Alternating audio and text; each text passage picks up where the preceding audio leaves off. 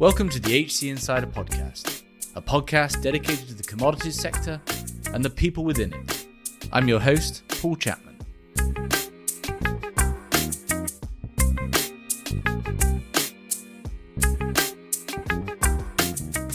Today we're talking the pathways for decarbonising transportation across cars, rails, heavy road, marine, aviation. What will these various modes look like in 2050 or 2100? And therefore, what are the bets companies and executives need to make today in terms of infrastructure, fuel supply, and the equipment itself? To talk about this and take each mode one by one is Michael Barnard. Michael wears a few hats related to decarbonisation of our global economy, but crucially and uniquely has been focused on this very subject for over 15 years. He's the chief strategist at The Future is Electric, he sits on startup advisory boards. He simulated airport electrification through his firm Distance Technologies, and he projects major decarbonisation trends decade by decade in his prolific publications. I'll include notes to his publications in the show notes, and while this episode is a long one, I think you'll find it fascinating.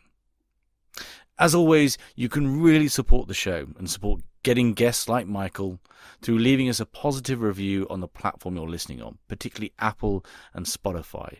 It will take you a moment to leave five stars, or it will take you two moments to write a quick note on what you like about the show and help us broaden the audience. And finally, as always, I hope you enjoy the episode. Michael, welcome to the show. Paul, glad to be here. Fantastic. So, we're talking pathways for decarbonising transportation. And we're using quite a long time horizon here 2050 and, and even beyond. And this is a, a, a key topic because today bets are being made money invested lobbyists deployed on the various pathways because whilst we know uh, in some sense we have a view of where the end point will be uh, we don't know which pathway it's going to take, and it's very much pathway dependent. So we're going to go through each of the different transportation methods and and draw on your very long term focus on this issue, uh, and, and and get some of that expertise from you on where you think it's going to go. Before we go too far, how just set the scene for us. How immediate, how urgent are all of these transportation sectors and verticals feeling the pressure to decarbonize? feeling the pressure is an interesting one. I mean, to be clear, we have to decarbonize transportation. The biggest problem is ground transportation. It's by far the largest consumer of fossil fuels and burning and, and creation, creator of CO2 as a result in transportation. Uh, everything else is smaller, but non-trivial. Aviation globally is, you know, uh, depending upon how you count it and what you count in, it's like two to five percent of global CO2 emissions. Marine shipping is in the 3% range, so it's in the same range. But it's ground transportation that's the big hitter in transportation. And there's really good news there, and there's good news in aviation and shipping too. So as we consider, you know, net zero by 2050, which is the focus of a lot of organizations, um, a lot, a lot of what we're trying to achieve, and the focus, by the way, of the new U.S. transportation blueprint that came out in January. By 2050, we, we have to resolve most of this stuff. And we have to be way, we have to cut a lot of those CO2 emissions. And that's, you know, 27 years from now. If you consider the lifespan of a car, it's increasing in the United States. It's about uh, 12 to 13 years on average. So a, a new internal combustion car purchased today, or, you know, an Escalade or something, is likely to be on the road for half of this duration. Similarly, airplanes, well, those airframes, they last for 30 years, 40 years in service before they, you know, are no longer certifiable and are decommissioned. Freight train engines, uh, some of them from the 19, some of the diesel electric hybrids from the 60s and 70s are still running and for a variety of regulatory reasons are just being refurbished. And so we have these capital assets and these transportation assets that last for decades. And yet we need to be at net zero by 2050. So there's a real challenge there that we have to think through, and it's part of the problem with transportation. It's you know it's not like a, uh, compare and contrast something that doesn't last very long. A new flat screen TV might last five years. Uh, these things last longer. So that's the big problem. We we have to square that circle. And, and just broadly speaking, you've kind of got the twin pressures of regulation at the state level, at the country level, and you know at the European level, uh, and even potentially the global level. You also have customer preferences driving these choices. Is I mean, is every every transportation OEM they're having to tackle these things straight on at the moment, or are there sectors of the uh, slices of the sector that are just like you know this this currently doesn't sit in our reasoning or whatever it might be. I mean, how top of mind, how in the boardroom are these discussions that we're about to embark on about right now? Well, it, it depends on where you are in the world. So let, us just compare and contrast. A lot of transportation's issues deal with you know how commerce and people are laid out a lot of the discussions that we hear, because we hear the English language press and the English language analyses, and the majority of those come from the United States because the United States is loves gazing into its navel and telling everybody what it sees. As a re- you know, any data you want about anything, the United States has published it and it's publicly available. It's, it's a remarkable resource. But the United States is an outlier in many ways. And so we tend to get an availability bias. I have great conversations with brilliant energy analysts and people working to decarbonize stuff like Mark Z. Jacobson and Bill Nussey. And like many people in that category, they live in fairly large detached suburban homes with big lawns, big roofs, and garages. Well, well that's about about 0.8% of the world's populace lives in US suburbs. And of that 0.8%, well, 20% of people who live in U.S. sprawling suburbs actually use live in multi-unit resident, residential buildings. If we go instead to the rest of the world, 90% of people in China, for example, live in multi-unit residential buildings. Detached homes and sprawling suburbs are prevalent in the United States, very prevalent um, in Australia, and you know provinces of Canada like Alberta, you know Edmonton and Calgary are quite sprawling as well. So we, we have to say the geography matters and the pattern of development. Like Canada's cities are much denser than the average for United States cities. So even despite having fewer people, we actually have on average greater population density and different transportation problems. And then we get to the problem of transportation within a city and transportation between cities. And so we have to think about how do you get between, you know, Philadelphia and Boston? or Toronto and Montreal? What are the modes that are available to you? How do you get freight between them? How do you get people between them the most efficiently? You know, and, and that varies as well. So United States is a bit of an outlier. The uh, I just did an analysis. Um, the U.S. transportation strategy blueprint is uh, top of mind for me as I just published two substantive analyses of it. I finished and submitted them today, and one of them's live and I did a bunch of work on global rail patterns. So just to take the rail one as an example, India has a major geography and major economy globally and a, a very large country with extremes of, of weather and of geological structures, not dissimilar to the United States. It has 83% of its rail electrified. Uh, China has 72% of its rail electrified. Europe has 60% and growing electrified and is increasingly trending to grid tied and battery electric hybrid models for the places where you can't put in catenary overhead lines. The United States, by comparison, has under 1%. It's probably approaching 0% of its rail electrified. Mm. You know, so we kind of look, look at that and go, hmm, the rest of the world has a lot of rail and it's electrifying it as the primary dominant strategy. The United States clearly isn't. So yeah. what's going on there? And so, you know, part of that is that the United States built rail under private robber barons in the uh, 19th century, and private ownership of rail has persisted into the current day. There are about 700 private owners of rail tracks, according to the numbers I've seen, in the United States, and there's twice as much rail per ton of freight traveling the rail in the United States as Europe. And there's two and a half times as much rail compared to China by the same metric. So American rail is vastly overbuilt and underutilized compared to other major geographies, um, which actually run more rail over their rail. Over they run more rail over less track. Yeah, that's interesting. You kind of like look at that and go, okay, that's a significant differentiator. And the Association of American Railroads is fighting electrification of rail tooth and nail, based on mostly specious arguments, I would say, it, because their members, those 700 members, don't want to pay for electrifying rail. And they can't because they don't have much revenue per mile of track. Because it's underutilized, yeah. yeah.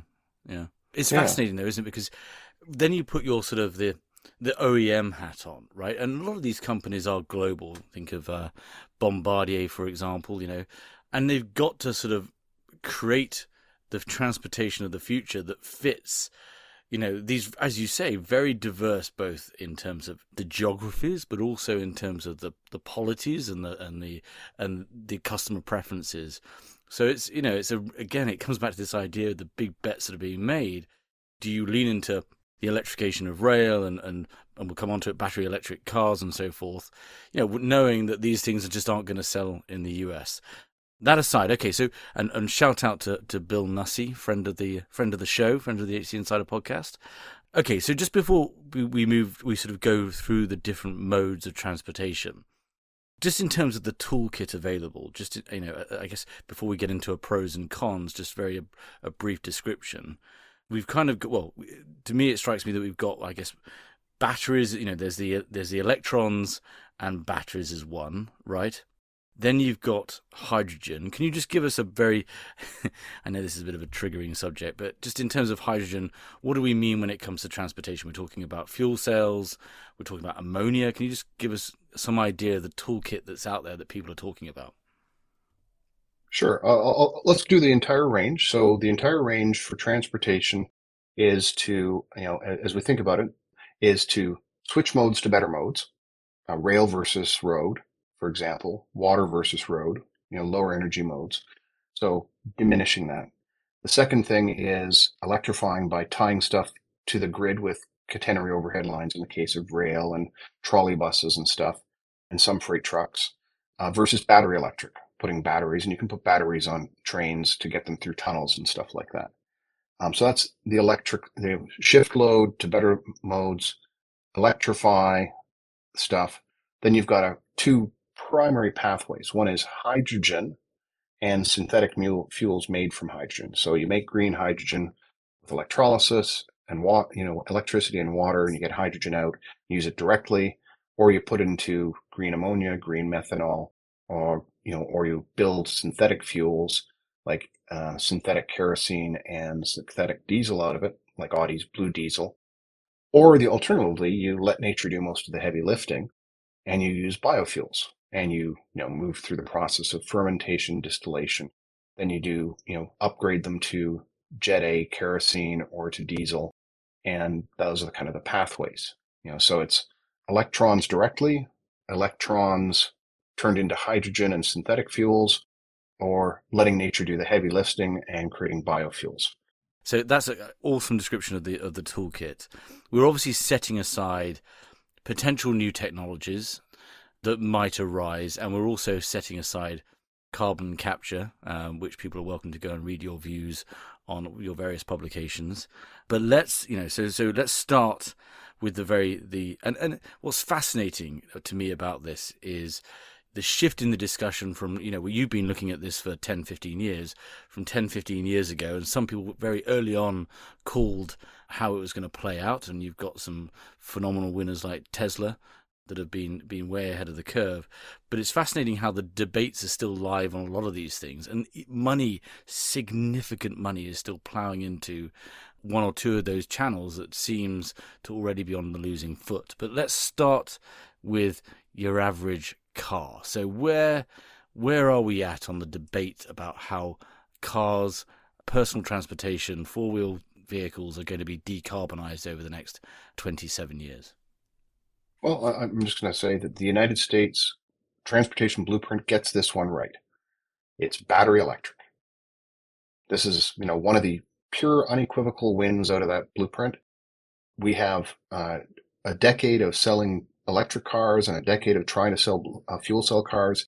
And the fuel cell cars are a flat line along the bottom, and electric cars and electric light trucks are a rapidly accelerating curve upwards fuel cell vehicles have to be given away. The, the, the Toyota has to give away $15,000 worth of free hydrogen with every Mirai they sell. you know, new or refurbished in order for anybody to buy them. It's that bad. So for for light vehicles, we're not going to be using corn ethanol. We're not going to be using biodiesel or biogas. We're not going to be using hydrogen. It's just going to be batteries. Mm. And why? Because this sets the scene for the future discussion. There's two parts to this. One is, what is it about battery electric vehicles that have so obviously captured both those twin elements of supported pol- supporting policies, but also customer preference? Well, it's it's pretty straightforward. So let's talk about a battery electric vehicle. It has a battery that just sits there. It has some power management software, which just sits there and computerized stuff and a little, you know, some technology in there, but it's solid state. It just doesn't do anything. It doesn't move.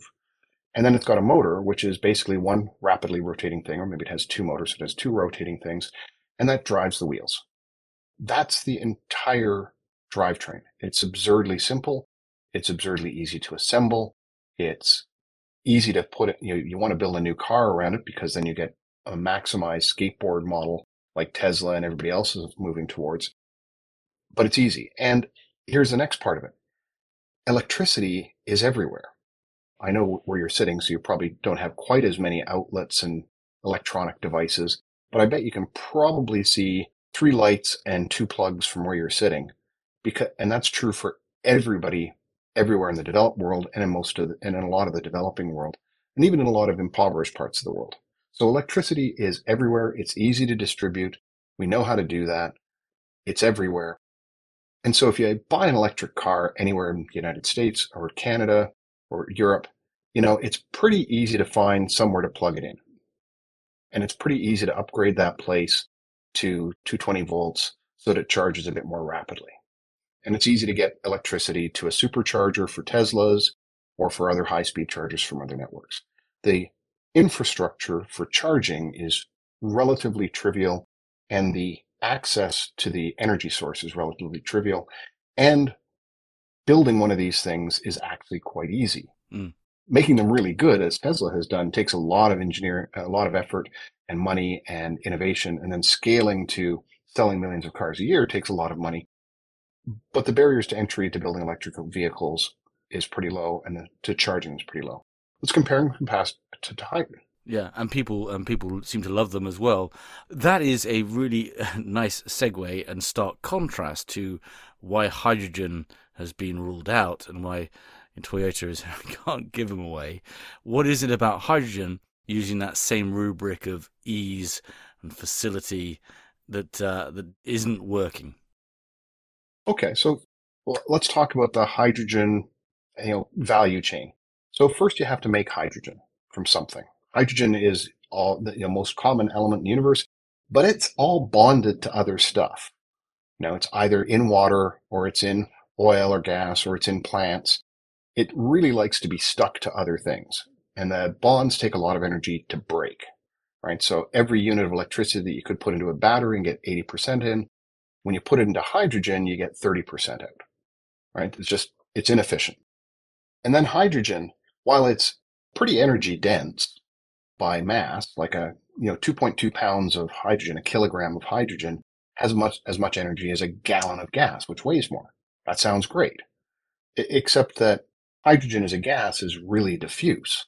To kind of get five or six kilograms of hydrogen, you have to compress it to 750 atmospheres, like, you know, the pressure of the air at sea level, multiply that by 750. And that's what we put in fuel cell cars when the pumps are working. And so you kind of say, oh, 750. Well, you know, a good scuba diving compression rate is 200 atmospheres.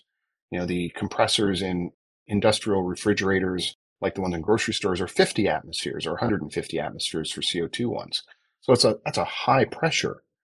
And that takes a lot of energy too. And then you have to move it. You know, you have to put it in something. And hydrogen is tiny. It likes to leak. So we have leakage problems. But then there's this other problem when you compress a gas and decompress a gas, what happens is there's a massive change in temperature. It's one of the problems with hydrogen is as you compress it, you have to deal with that thermal change. As you decompress it, you have to deal with that thermal change. One of the problems with, you know, fueling hydrogen cars is you plug your high, the, the hose into your special adapter in the hydrogen car, the thermal management is off, and all of a sudden you've got a hydrogen hose welded to your car with ice and you can't get it free and you can't touch the hose because it's like really cold. um, so this is one of the failings. Like in South Korea, for example, they've got 15 hydrogen pumps uh, in, in the world. And I did a little math and they have 10 failures a year per pump. It's mm-hmm. not a reliable technology and it's problematic. So that's just getting it there. Now, the, those pumps to get to 750 atmospheres, and to have a tank that can contain like a gas tank. If you go considering a gas station model, you know, replacing the pumps, well, you have to have an underground tank or above ground tank that stores enough hydrogen and that's compressed. And then you have to have massive pumps that can keep it compressed and compress it further to go into a car with sufficient density. And that combination is about $2.5 million for a hydrogen pump as opposed to maybe $100,000, $200,000 for an equivalent gas or diesel setup and $250,000 for an entire supercharger placement area with like five or six chargers. So the costs of setting that up to get that is problematic and sometimes it doesn't work. Oh, and by the way, those pumps are noisy, so they're not good neighbors for anybody. And then we get the car, right? The car then has the 750 atmosphere gas in it and it wants needs to be transmitted through hoses to a fuel cell. A fuel cell is a complex bit of tech and solid state, doesn't do anything, but you have to pump it. So once again, moving parts in the stuff. And guess what? The pressure is changing. If you put 750 uh, atmospheres of hydrogen in a fuel cell, the fuel cell would explode from the pressure. It would just blow a gasket. So you actually have to depressurize it. And guess what? That means thermal management in the thing. Then the fuel cell finally generates electricity and it creates two things. It creates water and it creates electricity. And electricity goes to the same motors that power electric cars. And some of it goes into a battery because most hydrogen cars actually have a battery as well. They're really hydrogen battery hybrid cars. But the water, that means you have to then pump the water out as well. So it's a much more complex set of technologies that take up a lot more space inside a car. It takes up more space than a normal internal combustion comparative, you know, gas tank pumps engine with all this stuff, which means you actually have less interior room in the car and it weighs more. Generally speaking, one of the things we all love about electric cars, for those of us who have driven them, I, you know, it's like, hmm, three seconds to 60. Wow, that's fun. Uh, fuel cell cars, generally speaking, because of the, the way they're structured, it's more like eight seconds, which is, you know, not as bad as a 1980s Lada, like 13 seconds, but it's still not going to, you're not going to write home about the acceleration of fuel cell cars. Um, you're not going to see them winning drag strips and, you know, against beasts, customized beasts down in Florida or anything. And so there's that complexity. And then there's the next bit, all that, com- all that cost of building the hydrogen, putting the hydrogen in the tank, in the, in the gas station, pumping it, and then doing all that stuff means that hydrogen is a lot more expensive for unit of energy. With a um, Tesla, you can get uh, with a 100 kilowatt battery, you can get 500 kilometers. So it's a 100 kilowatt hour battery. That's 300 miles. So it's hmm, okay. So 30 kilowatt hours for 100 miles, pretty reasonable. And a kilowatt hour costs you, you know, from depending upon when you charge it, from seven to 20 cents right? So this is dirt cheap moving through, moving a car around. Well, hydrogen at retail in California has peaked at 18 bucks a kilogram, which is like the equivalent of $18 a gallon of gas. Now it's more efficient to use because the fuel cell is more efficient than an internal combustion engine, but it does mean you're spending a lot more money to drive the same distance with hydrogen than you are with a normal gas car and you're spending vastly more than just using the, the electricity. So that really simple electric car with ubiquitous electricity versus the really complex hydrogen supply chain with really expensive energy and the thermal management problems that fail. Uh, and guess what? Ma- maintaining an electric car is a lot easier than maintaining a hydrogen car too. A lot more things to go wrong on hydrogen cars. So that's kind of the separation. You know, we get much more expensive energy that's much harder to use that has many more failure conditions with hydrogen than we do with batteries. Yeah. And you know what an excellent exposition on you know a culmination of many discussions that we've had on this this podcast, put very succinctly. So so taking cars and moving to heavy road transport, trucks, etc. Uh, I hesitated to embark on this in in a week when Nikola came out with some pretty dismal guidance uh, that's worth reading for anyone interested in this sector about the challenges they face. Where where are we at in, in heavy road? Is that still is that still hyd- fair game for hydrogen, or what are your thoughts there? Okay, so let's let's tear this apart in two different ways. I'm first going to se- separate shorter distance road, but heavier vehicles, from long haul trucking. Right, so 500 miles and less, 500 miles and more, buses and 60% of uh, all freight trans uh, of all trucking is relatively short distance. Like you go to LA, there's a lot of trucks that just drive around LA all day, and they're not driving a thousand miles; they're driving 80 miles. And buses, you know, do start stop at low speeds, and they have maybe you know 120 to 160 miles they travel in a day. Right, so that category of stuff I think is worth separating from the long haul trucking for a couple of reasons, because that's very similar around the world. Everywhere you have a uh, city, you have buses, you have garbage trucks, you have uh, local delivery vehicles, you have UPS, FedEx, and Amazon trucks, and you have you know service vehicles and all that stuff. So all of that stuff is electric. No, no ifs, ands, or buts. And I, I, I, I can tell you why this is true with a very simple explanation.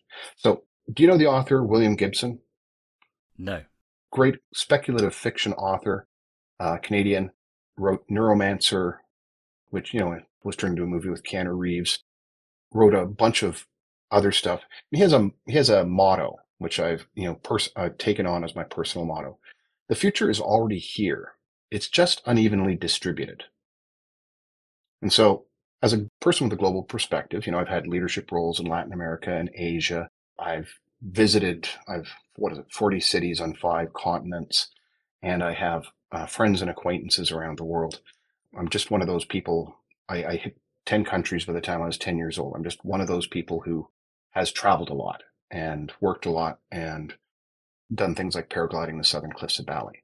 So that means that when I say the future is unevenly distributed, I look, always look for the pockets of the future. Where has this played out and what has the answer been? And so let's just take buses. There are 600,000 electric buses for passengers on the roads of Chinese cities today. 600,000. There are no hydrogen buses. There are 400 to 500,000 electric trucks servicing Chinese cities and Chinese society today. And there are, I think I counted 13,000 hydrogen trucks in the entire country. And so as we look at that, we say, oh, okay, the answer for everything that's in cities is battery electric and potentially some catenary overhead line grid grid type stuff. Like here in Vancouver, we have buses that have those little overhead things that connect to overhead wires. And that's how they get most of their power. So those are very achievable things. So battery electric and grid tied electric is the answer for everything for the 80% of people who live in cities in the developed world. And so that means that all trucks, all most of the semis we see most of the time are doing that. But then we separate out long haul freight transportation. And there we have to get into a, a different question, which is is that the United States pattern? Is that a global pattern? What is it? The United States moves a lot more, a lot much higher percentage of its freight in trucks along interstates than any country in the world. The rest of the countries in the world use inland water-based shipping, uh, nearshore water-based shipping, and rail a lot more than driving stuff around in trucks. And, and there's reasons for that. The United States built the interstate network as a major strategic asset to be able to move military equipment around within the city in the case of an invasion by the Soviet Union. And it had a strategic value. And oh, by the way, then the rail system was all private and the rest of the world didn't, you know, do that nearly as much. Uh, Europe has a lot more rail compared to its road and has a lot more inland shipping compared to its, its size. You know, the Mississippi is a huge inland shipping corridor about the same size as the Yangtze in China. but China runs a lot more uh, inland shipping across theirs, right? It's just that's just the nature of the beast. Um, and so the road transportation problem, the heavy freight road problem, in other countries, it's putting grid tied uh, catenary lines and battery packs on trains, and it's electrifying inland marine shipping and nearshore shipping. Whereas in the United States, the question is how do we move trucks from LA to New York? This is an interstate problem. The interstates are huge.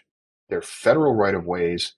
It's easy to, uh, they should be, you know, if the, if the United States was able to build linear assets, uh, and I talked to Jigar Shah, who's head of the um, U.S. Department of Energy Loans Program Office about this last year. If the United States was able to have federal infrastructure projects of the scale of the New Deal, we would be seeing HVDC transmission, high voltage direct current transmission, gridding the interstates. Instead, it all has to be locally set up, locally approved, and the federal government can only fund it. They can advise, they can counsel, they can educate, but they can only fund projects that are, are developed locally. That's just the nature of the beast in the United States. And once again, that's a differentiator from the rest of the world. But you know, in the United States, putting transmission along interstates is trivial. Putting more electricity along interstates is trivial. It has multiple benefits in terms of strengthening the US grid, making more electricity available in more places, enabling transshipment points for rail and trucks to be heavily electrified. That's a logical answer, but incredibly difficult to do in the United States. Yeah, but globally, the answer is you're saying, I mean, again, it sounds like this is a, a BEV solution that's sort of staring people in the face as opposed to a hydrogen solution or even a biofuel solution. Yeah, and as we move along here, there's going to be some. Um, so the the hydrogen solution, it's off the table because every problem with building mega chargers for semi trucks for long haul trucking is multiplied when you say, oh, we've got to build hydrogen refueling station for long haul trucks every couple of hundred miles along the interstates. That's just a massive, massive problem. Remember, 2.5 million for a single charger for an, uh, a fuel cell car. That's not enough to juice a semi. It's a lot more fuel goes into a semi. So we're not going to be, nobody's going to be building that much hydrogen infrastructure. Uh, South Korea, as I mentioned, has like 15. Uh, Germany is the only country in the world, by the way, as far as I can tell, where you can drive anywhere with a fuel cell car and actually guarantee that you'll be within 10 kilometers or 50 kilometers of a pump for, for hydrogen. There, there is, its history is that. So as, as we look at it, for long haul trucking in the United States, it's going to be battery electric. The complaints right now are about current battery energy densities, and we're not at the end of cheaper batteries with more kilowatt hours in them that are lighter, right? We're, we're talking about it's an economic engineering trifecta. And right now, the batteries we can afford to get an affordable uh, road vehicle have a specific weight for the amount of kilowatt hours. But those no, that ratio is changing every year or two, and that curve has been steep for a long time, and it's not it's not curve is not flattening out yet.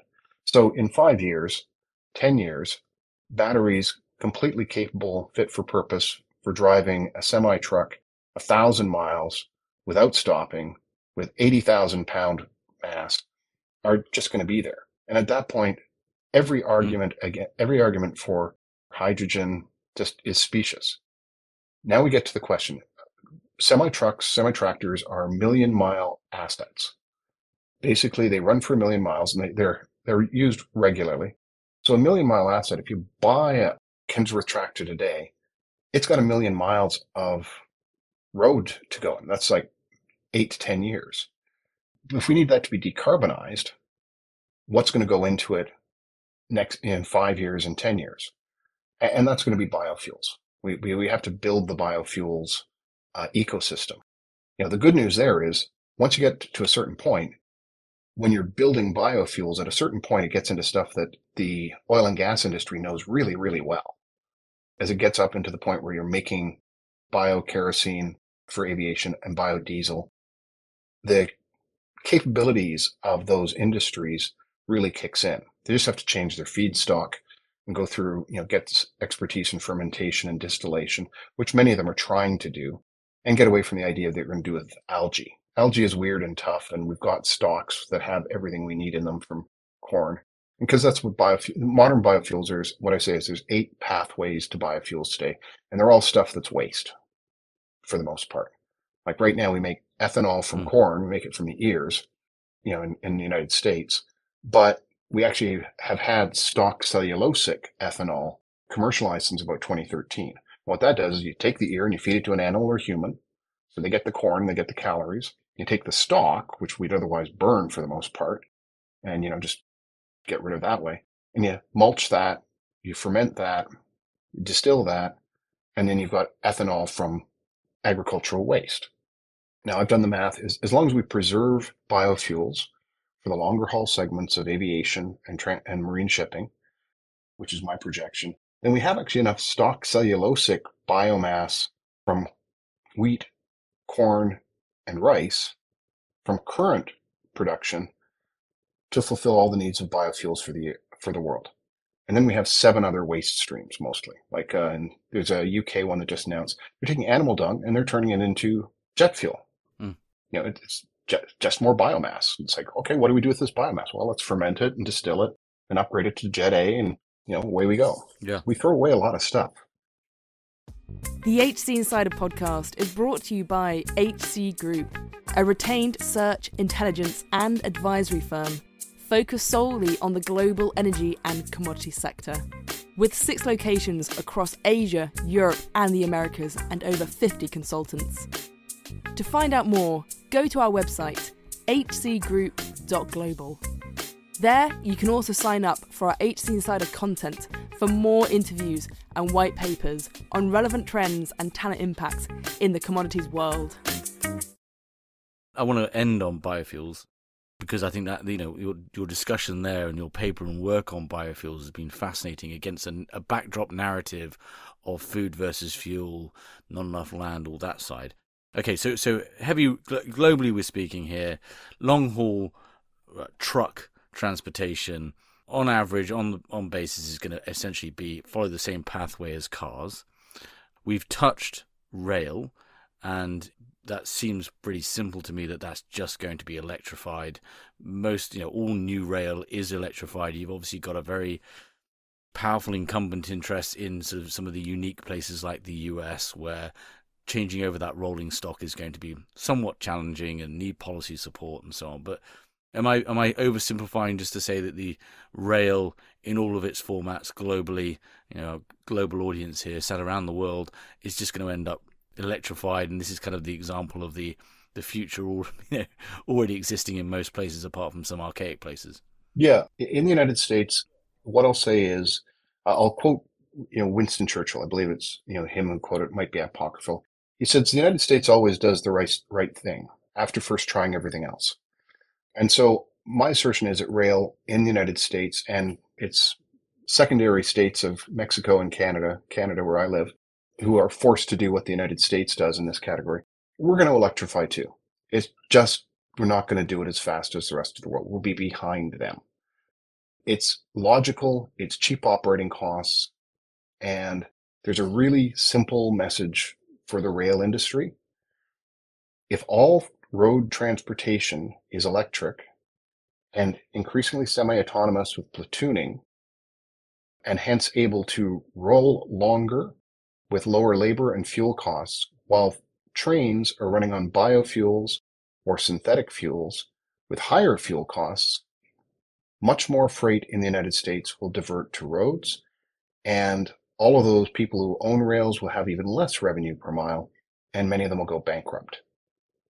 You know, this is a fundamental strategic problem for freight transportation in the United States. The reality of the situation is the rail industry is running into a place where they're going to have strategically very significant problems um, in maintaining what they're doing, especially as bulk shipping is going to diminish. There's a lot of trains running coal, there's a lot of trains running oil, and that's all going away with peak oil demand and peak coal demand. Mm. You know, so the, the rail industry in the United States over the next 40 years has to transform. Uh, if it doesn't transform, it's going to be a withered fragment of itself in two to th- you know by 2050. Mm. Stark, starker outline there. Okay, so so let's. You mentioned then uh, touched on shipping. Let's move to marine, albeit sure. that it is a smaller part of the current carbon footprint. This is a very prevalent to the uh, the audience listening to this in the commodities world, where most commodities move globally via ship, and lots of bets again are being made on. You know, we've just had IMO 2020. Uh, lots of bets are now being made on ammonia. These assets are even longer lived than those we've mentioned so far. And do you make it ammonia capable? All these things. So let's let's talk on marine. Sure. Um, so we have to separate marine into a few segments.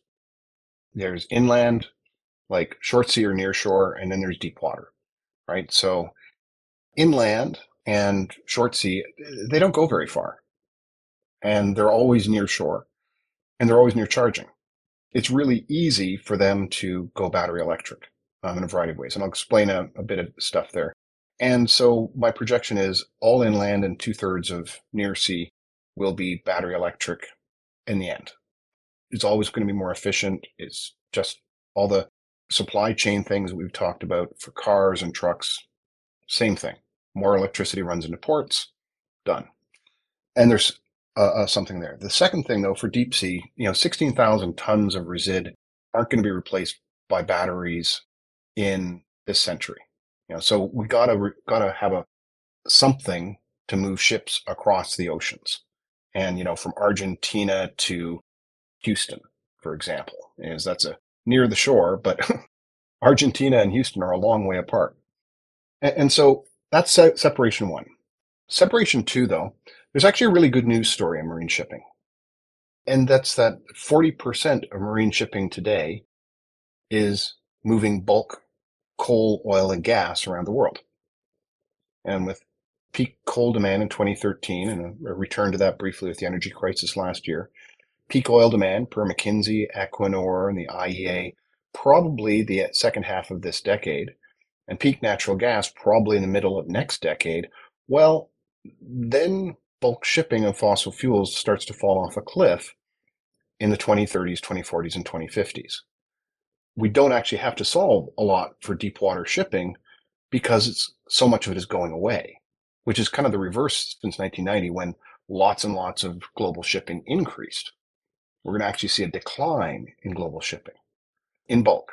Now there's two, two more parts to that story. The second part to that story is that 15% of bulk deep water shipping is raw iron ore, mostly going to the same ports where coal is going.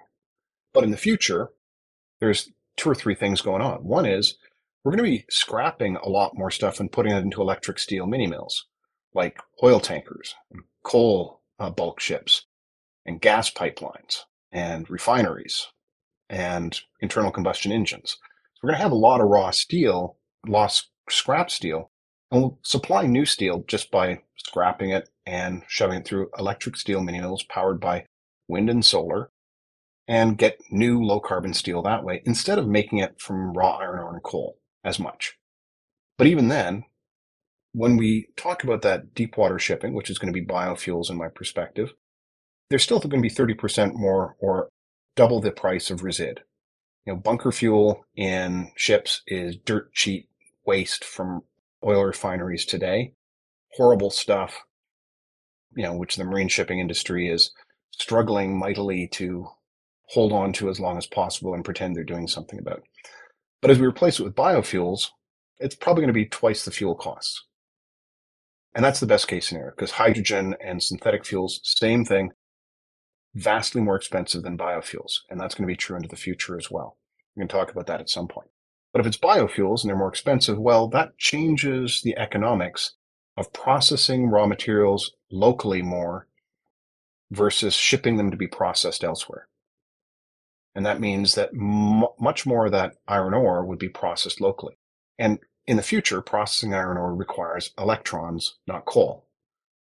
As we you know, reduce iron ore into foamed iron with hydrogen, with green hydrogen, or use direct electric reduction process that's somewhat akin to what we do with aluminum today, we're just going to be able to run transmission lines closer to where the iron mines are, do more processing there, and send, you know, hot briquetted iron in containers, you know, significantly upgraded stuff, not a bunch of the dirt and rocks that come along with iron ore, and just send the iron ore itself to where it gets turned into steel, or we'll actually turn into steel there and ship, you know, ingots of steel around the world. So a lot less volume of marine shipping for that 15% of raw iron ore. I, I think it's about 5%. You know, two thirds of it will go away with those things by 2100. And so we said, oh, okay, so bulk marine shipping is dropping. And the cost means that all bulk goods that are just being shipped somewhere else for processing become subject to the same economics. So we're going to see a lot more upgrading, a lot more containerization. And that has some implications. Bulk ships run around, you know, eight, nine knots. Container ships sprint across the sea at 23 to 25 knots, uh, which is problematic because that's wasteful, but they're higher margin. But the same, you know, so bulk shipping goes down, container shipping goes up. But container ships, well, they're inefficient running at 25 knots. That's burning a lot of fuel. It's high margin cargoes. But when the fuel is twice the price, the economics say, oh, how do I reduce my fuel use? And there's a whole bunch of levers we'll pull there. There's hypersonic fouling prevention rigs for ships that are commercial products from multiple vendors today that prevent any fouling from starting. There's now robotic fouling scraping machines in many ports that replace human divers and just basically scrape all the fouling off the bottom of ships. There are the Ulstein X bow, which is a really interesting innovation in ship uh, form factors, which has a very high front bow that's curved and is much more aerodynamic, and it works just fine for container ships. There are aerodynamic add-ons for container ships appearing. And a big one is just slowing down. If you run at 17 knots as opposed to 25 knots, you're saving an awful lot of fuel. And so what we'll see is the demand for fuel from container shipping will rise because of increased container shipping, but the amount of fuel we use in container shipping will drop by tonnage. We still have to replace it. Biofuels will do that. They're fit for purpose. Uh, but once again, it's a lot less fuels for shipping than it is for ground transportation. Marine seems to be kind of the there's there's still a lot of you know a lot of I don't want to say hope, but sort of noise around hydrogen. Is I mean there's and you know you've got vastly bigger plant, vastly bigger distances required, lots more you know space. I mean, is this whole ammonia as the fuel source, which you know again is very live in the boardroom of you, you're trying to think about what your fleet's going to look like in 20 years. You just see no role there. Well, let, you know, to be clear, I have a specific opinion, which I, I think is well supported, which is biofuels will win. But I've also, you know, Maersk has bought a bunch of dual fuel ships that could run on green methanol. They haven't sourced nearly enough green methanol to actually run most of them for more than a half of one trip every year. But, you know, they're betting and doing a bunch of work there. Others are betting on ammonia, green ammonia. And, you know, to be clear, methanol is an alcohol. Green methanol is made from, you can make it in two ways. One of them is a synthetic methanol where you make green hydrogen and then you combine it with oxygen and carbon and make methanol. Another way is biological pathways. Most methanol today comes from fossil fuels. Methanex, the 800 pound gorilla in the market, is actually based in Vancouver, two kilometers from where I'm sitting. You know, it's just very close. I you know, was in their office uh, looking at some transformational stuff six, eight years ago. But, you know, we know methanol and it's, you know, liquid at room temperature and it's got some toxicity problems that are manageable. But ammonia, ammonia is problematic in different ways. Like all ammonia today, like, like all methanol comes from hydrogen from fossil fuels. It's either coal extraction or you know, steam reformation of natural gas. Is how we get the hydrogen for ammonia today. And we actually make about 30 million tons of ammonia every year. We know how to do this. And when there's ammonia tankers floating around the seas. The thing is, though, right now we use ammonia for fertilizer for crops. And a bit of ammonia turns into a lot of crops because it's ammonia is nitrogen and three hydrogens. And that nitrogen is an essential nutrient for plant growth. So that's kind of a key contextual piece. We already know how to make ammonia, make it from fossil fuels. In the future, we can say, oh, well, I need ammonia. I can make green hydrogen, which is much more expensive. Then I can assemble it with nitrogen from the air in plants that already do this. And I can make tons of uh, ammonia, which is much more expensive than ammonia is today. Now, ammonia has some other characteristics, and you know, and as does methanol. Methanol and ammonia are both about the third the energy density of fossil fuels. In other words, a ton of uh, ammonia or methanol move you a third the distance over the sea as the fuels they currently use, which means they need to have three times as much of the stuff in a larger, much larger tanks in order to achieve that. And green methanol and green ammonia made from green hydrogen are going to be a lot more expensive. Like biofuels are going to be more expensive than current uh, fuels. But guess what? They're a lot cheaper than synthetic fuels. So, you know, that's kind of the thing. It's like, okay, and what about the biofuels? Well, if we upgrade a biofuel to biodiesel, it has actually slightly better energy density than bunker fuel today. In other words, we have the same ships with the same engines running biodiesel, or we can buy completely new ships and rip them apart and put in much bigger tanks to get the same range with brand new engines. Hmm. Mm. Which seems more likely? Yeah. To run a more expensive fuel. Like plug compatible biofuels with the same ships and the same technology, which we know how to run. And they run cleaner, by the way, because biofuels have less extraneous goop in them than fossil fuels. Or we're going to just completely build completely new ships with dual fuel stuff and massive, much bigger tanks that take up space from paying freight and have different problems. And it's all connected as I well, isn't it? Like, what, what's fascinating to me about yeah. this is like, you know what, you also don't want to be swimming against the stream. If the other big modes of transportation are leaning into biofuels and spoilers ele- electricity you, you, presumably all of those associated technologies are getting cheaper and cheaper. And also the ranges Absolutely. are getting longer the efficiency is getting higher. You know if you're then betting as being the one mode of transport where green hydrogen is going to be the fuel or methanol or whatever it might be the economics are already against you. Why take that bet?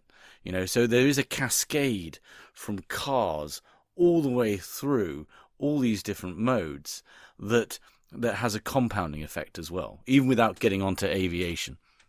Yeah, and uh, you know that that's kind of the reality. And aviation has got a different thing that's fun about that, and it's just, but it's the same pattern. Why are you the odd odd person out? Why is the United States not electrifying rail?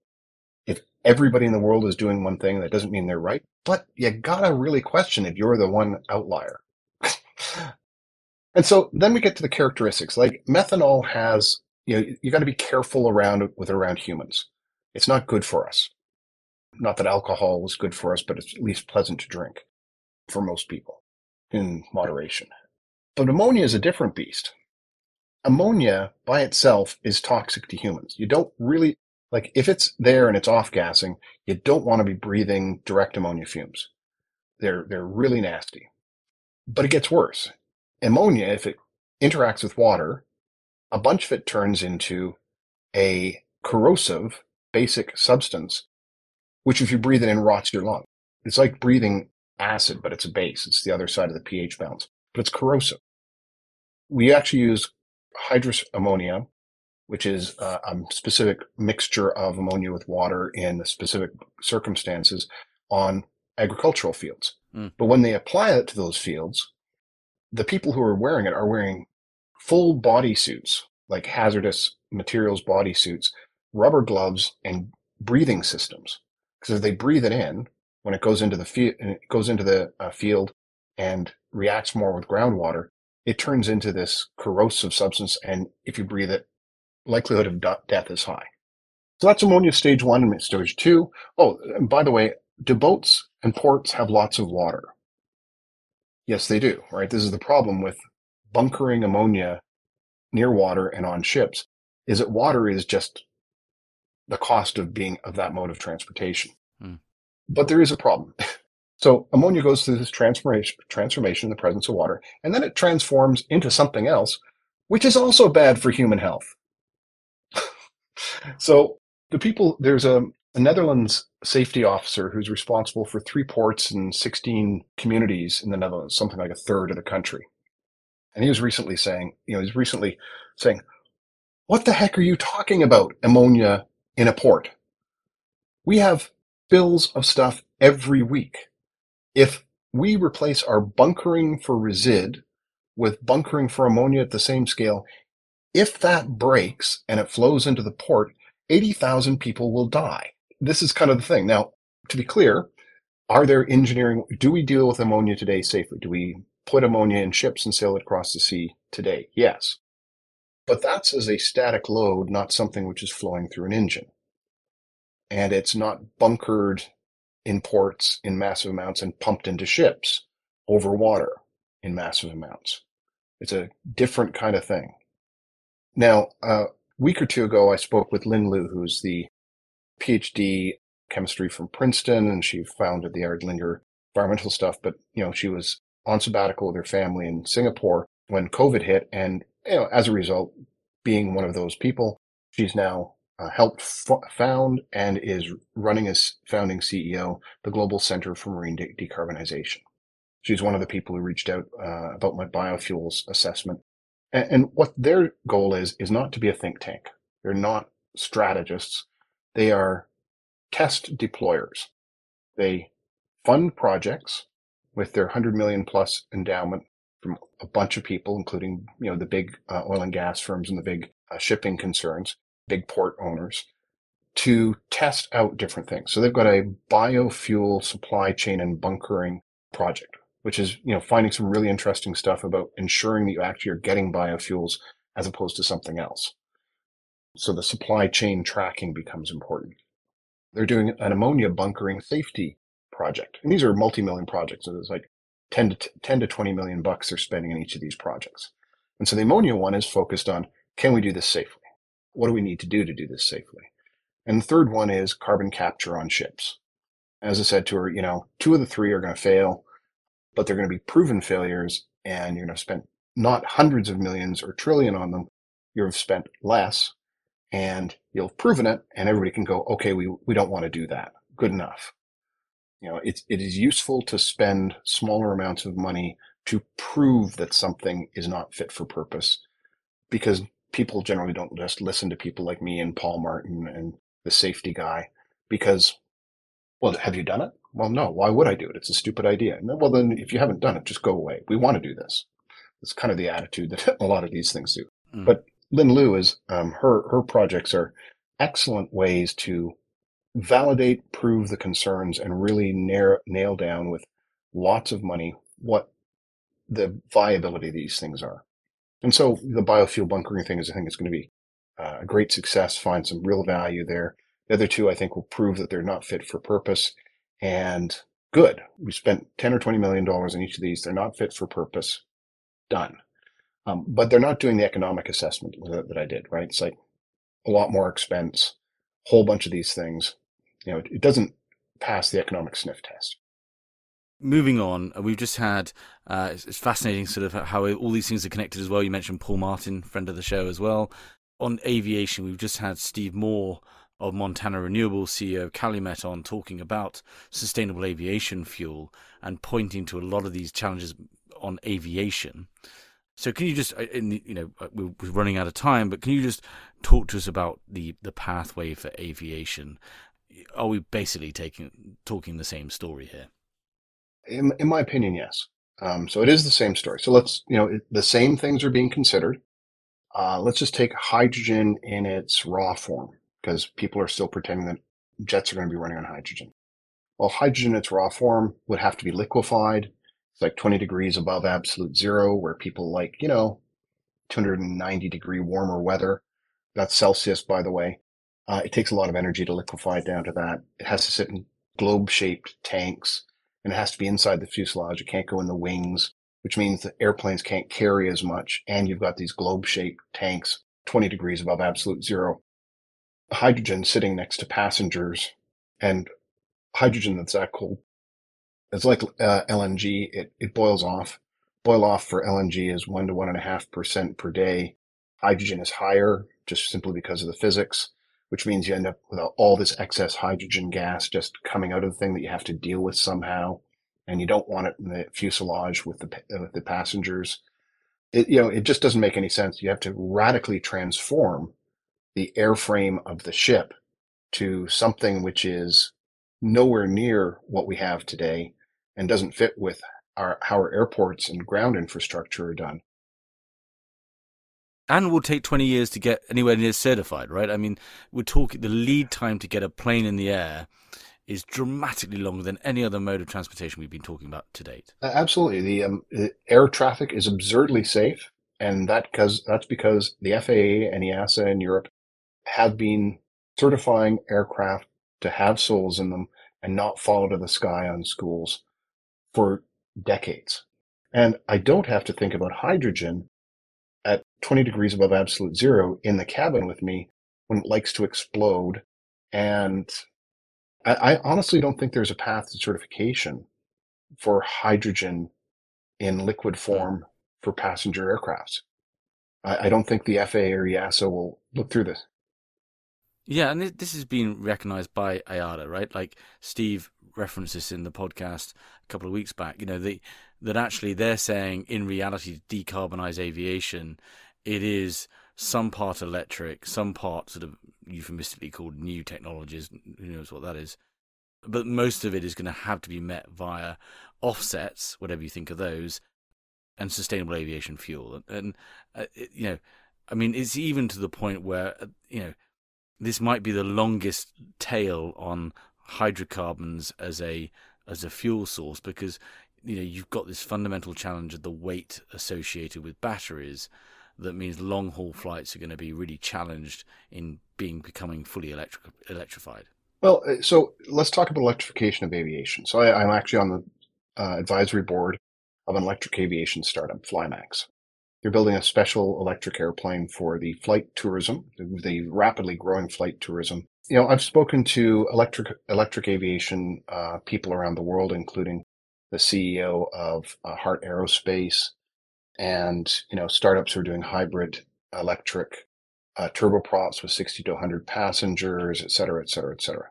Right now, we can run up to 100 passenger turboprops with batteries and a hybrid generator. Um, and the hybrid generator is only, and that's for like 300 uh, mile ranges, two to 300 mile ranges. The hybrid planes will only need the generator running for diverting and circling over the target destination airport in other words, majority of flights will be purely battery electric, right? That's the nature of the beast of hybrid a- aviation. You just won't use the generator most of the time. It's there for reserve fuel, which is necessary for safe flights. And so we can already do that. We need new airframes for that. They're not nearly as radically different as a hydrogen airframe would be. Um, this is just the characteristics of battery energy density and where you want to put them in the airframe are different. And you just can't replace the fuel tanks with uh, batteries, the wing tanks with batteries, and have it work out the same. And you've got electric routing stuff. You get rid of a lot of the extraneous stuff that takes, in most cases, the exhausts and stuff for the aviation engines. So you can actually get a much more, you can get a more streamlined shape.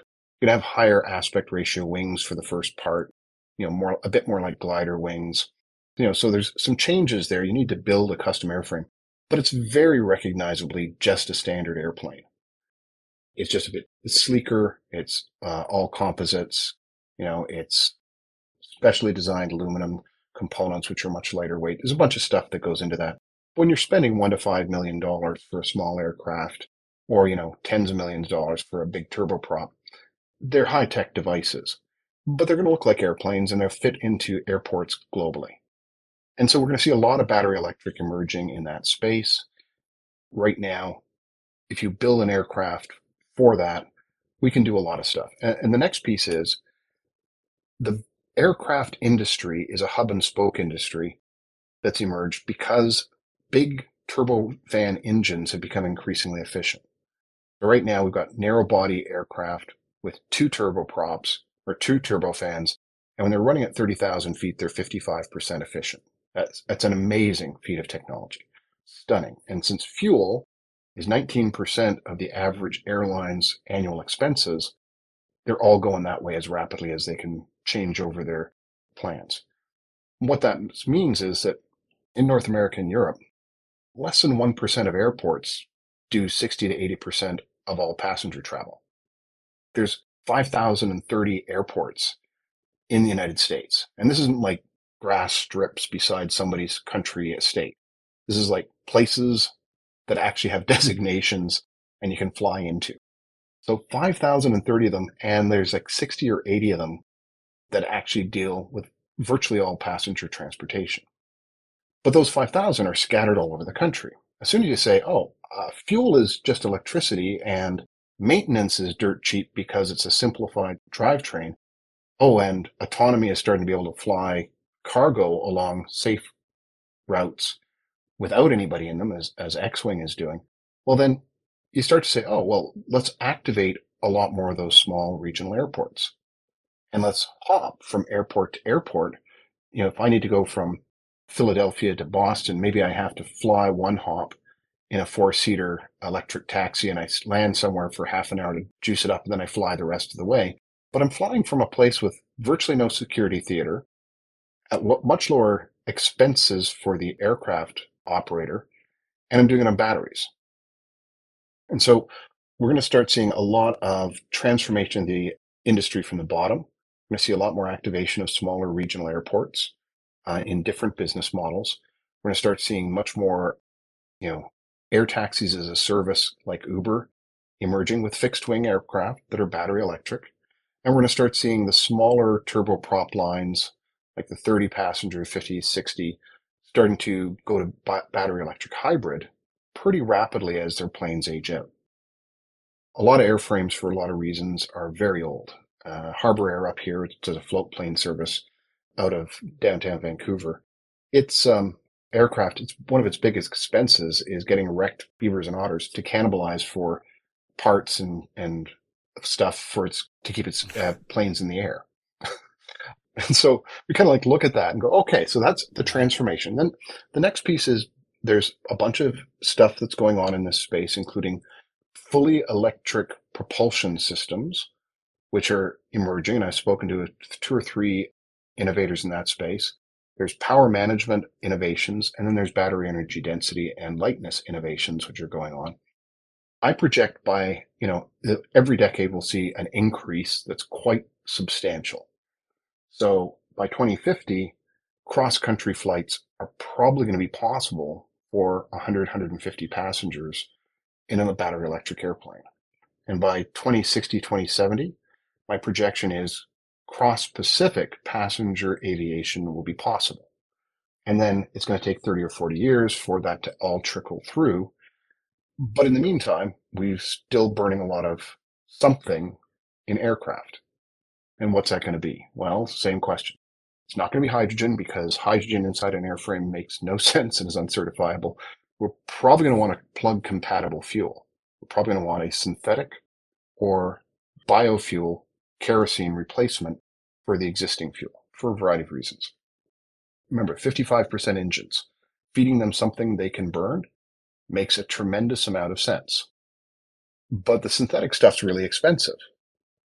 And so when we say SAF aviation fuels, sustainable aviation fuels, today we have to ask ourselves, well, what are they? Well, they're all biofuels. Everything that's being certified, you know, we've had certified uh, synthetic aviation or sustainable aviation fuels since I think 2011, and it's all biofuels. Yeah, they work. They they drop in and they work, and yeah, and I mean, what an absolute wrapping up. I mean, what an absolute tour de force. And it is fascinating as well because, as you say, like we, we end up with the hardest to abate sector, aviation, which is actually a very, relatively, you pointed out at the start, a small percentage, 5%, I think you said. You know, but you you you're essentially culminating all of these innovations around battery technology and electrification, and also okay, sustainable aviation fuel at the moment is made in tiny quantities, but that is only going to increase. And then I'll, I'll uh, rather than talk, we don't think we have any time to talk about it here, but urge people to go to your your papers, and I'll put a link to it in the show notes. There is always going to be an equivalent and increasing innovation in biofuels at the same time to meet this demand. And we haven't really said it starkly here. Biofuels, not only are they, of course, not drawing more fossil fuel out the ground, but at least beneath the ground, they're also burn cleaner as well. So it's kind of fascinating when you put it all together, and you know, the the the bets as you describe it are essentially if you're you're focused on transportation today, the pathway is relatively clear. You know, using logic and economics, that it's going to be you know lean into batteries, lean into elect- electrification, and we're plugging the gap with biofuels. Yeah, but I'll, I'll say this again: we can't waste the biofuels on ground transportation. We have more than enough for the hard to de- the actually hard to to electrify segments of aviation and marine shipping. But if we want to run all of our trucks and trains and buses on biofuels, that's a vastly greater amount of fuels, and that's going to eat the biofuel market and just make it really hard to do the rest. Yeah, yeah. We've got to be really sensible about this. And the, the reality is, as, as I like to say, as soon as the spreadsheet jockeys start actually looking at the alternatives, they're going to go battery, they're going to go battery electric synthetic fuels and hydrogen. Yeah, which is going to solve that problem of competition as well. Yeah, the the market will answer this, but you know, right now we've got like another seven years probably of idiocy around green hydrogen for energy. You know, Michael Liebreich said it recently. It's going to take till 2030 to get rid of the hype because that's how long it takes to deprogram a cult. I wonder, I wonder, and we've we've had this thread. Another theme of the podcast, the last few episodes, has been obviously high interest rates typically bring people back down to earth uh, much more quickly than zero percent interest rates. So we'll see if that has an impact. But uh, Michael, it's been an absolute pleasure listening to you. We'll put notes in, in, in, in, as I said, in the show notes so people can find your work you know, it's rare to find someone who's been zeroed in on this topic, is so well connected across all of these different modes, but having focused on it for so long and bringing such a wealth of common sense and expertise to space. So I've really enjoyed it, and, and I thank you very much for your time. Paul, it's been a pleasure to be able to share, and I, I hope your audience finds it of value. And I, I will just say that there's a lot of choices everybody has to make in the next five years to get to stuff that's going to be valuable in 10, 15, and 20 years. I help organizations and investors figure that out. So if you're having struggling with a problem and struggling with some choices, uh, reach out to me through LinkedIn, please. Fantastic. Well, Michael, thanks again. Okay, Paul. Take care. Thank you for listening. If you enjoyed this episode and want to support the show, please give us a positive review on Apple Podcasts or Spotify find out more about HC Insider and HC Group, a search and advisory firm dedicated to the commodity markets, visit our website at www.hcgroup.global. There you can find out more about our services and our offices around the world. There you can also find more content from interviews to insight pieces to more podcasts focused on the commodity value chains. Thanks again for listening.